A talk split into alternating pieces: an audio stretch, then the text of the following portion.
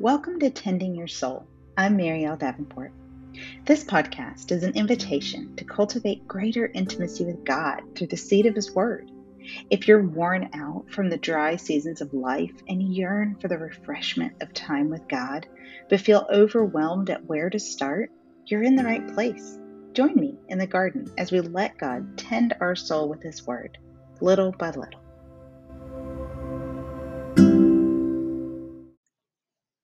Friend. Welcome to episode 16 of Tending Your Soul podcast. I'm Mariel, and I'm so happy to have you joining me in the garden today as we tend our soul by the Word of God in the book of James. We've been tending through James chapter 1, and today we come to verses 22 through 24. So join me as we unfold the Word of God using my slowed down tend method. My TEND method is based on the acronym TEND, T E N D, which reminds us that the gardener of our soul is tending the seed of his word into the soil of our hearts. And the first letter, T, stands for take time to pray. So join me now as we turn our attention to the Lord. Father, would you speak through your word to our hearts today as we lean in and listen? Amen. Now, the next letter in the TEND method guides us to examine the scripture. And this is when I write down the verse or verses that I'm tending through, and it helps me to slow down, to pay attention to the word, to notice the subjects and the verbs and even the tenses of those verbs. The goal of time in the Bible is not to get through a book of the Bible or even to get through the Bible but rather to know God better. And if that really is our goal, then slowing down, leaning in, and listening to the Lord through His Word is the way to get there. So let's look at these verses in James 1 22 through 24. It says, Be doers of the word, and not hearers only, deceiving yourselves.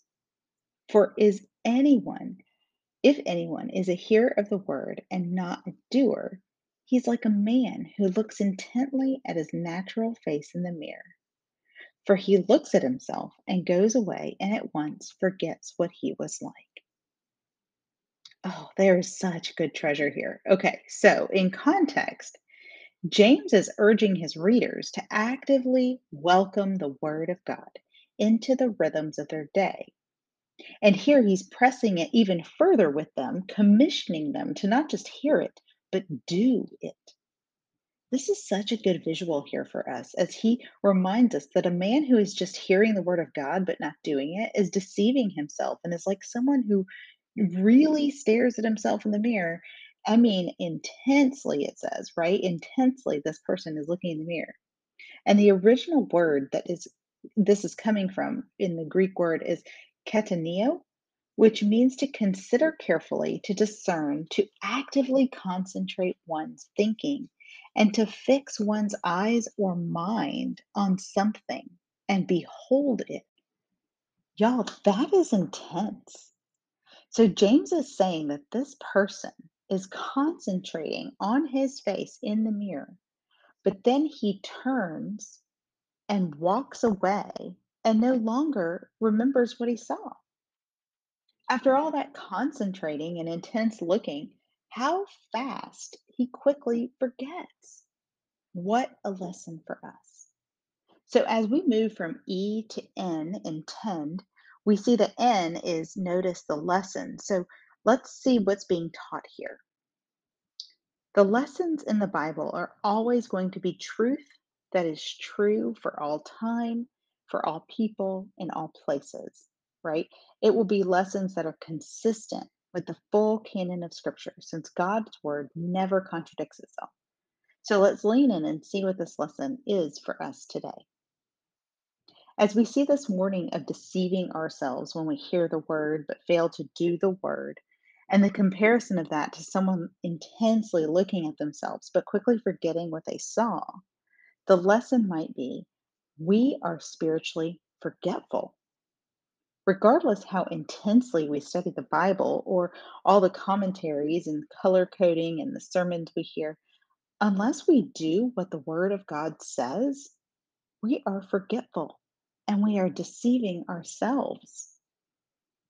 No one else is fooled by our false godliness or our head knowledge of the Bible. If we aren't doing what it says and living before the face of God ourselves, then the only one being deceived by this for very long is us. As we then move from the tend method from notice the lesson to do what it says, we want to turn that lesson into a question that we can respond to. So if we are spiritually forgetful, then how can I today be sure to do what the word says rather than just hear it, read it, or even intensely study it? How can I actually be a doer of the word, putting feet to what God is teaching me? For me, the obvious answer is to tend the word of God with my acronym. I spent years working through studies that magnified the voice of other teachers and pastors rather than the voice of God through His Word. I realized it had gotten too easy for me to just hear the Word through these teachers and then not do what God said through the Word to me. So when I came to develop the TEND method from kind of an inductive method, I began to hear God's Word and his voice and his spirit in me was quickened to enable me to do what he said. Doing what God invites us towards only serves to draw us closer to the Lord.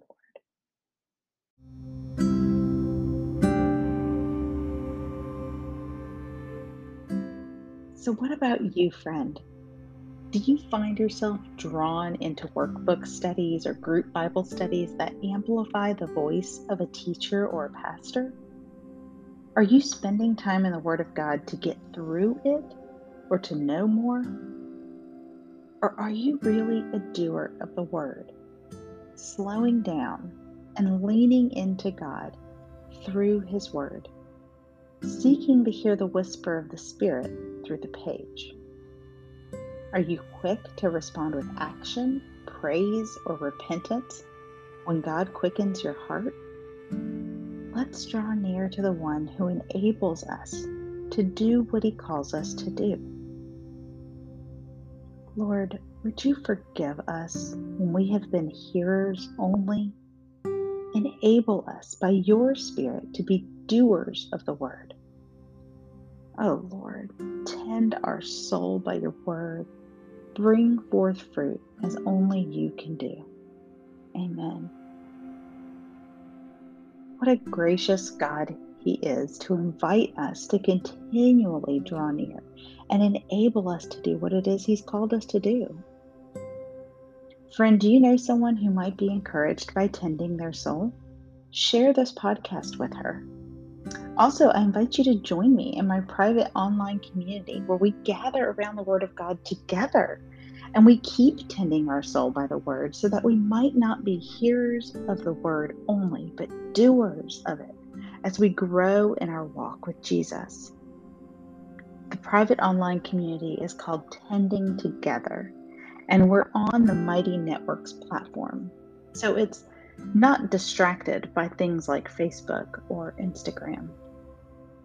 Right now, we're finishing a series in that community that is arming ourselves this summer against the spiritual battles of the enemy. And it's not too late to join in. You can watch the previous teachings, you can join our Zoom meetings. If you're interested, check the show notes for the link to our Tending Together community. I would love to have you. Your free guide, Tools for Tending the Soul, is also available in the show notes, so be sure to download that.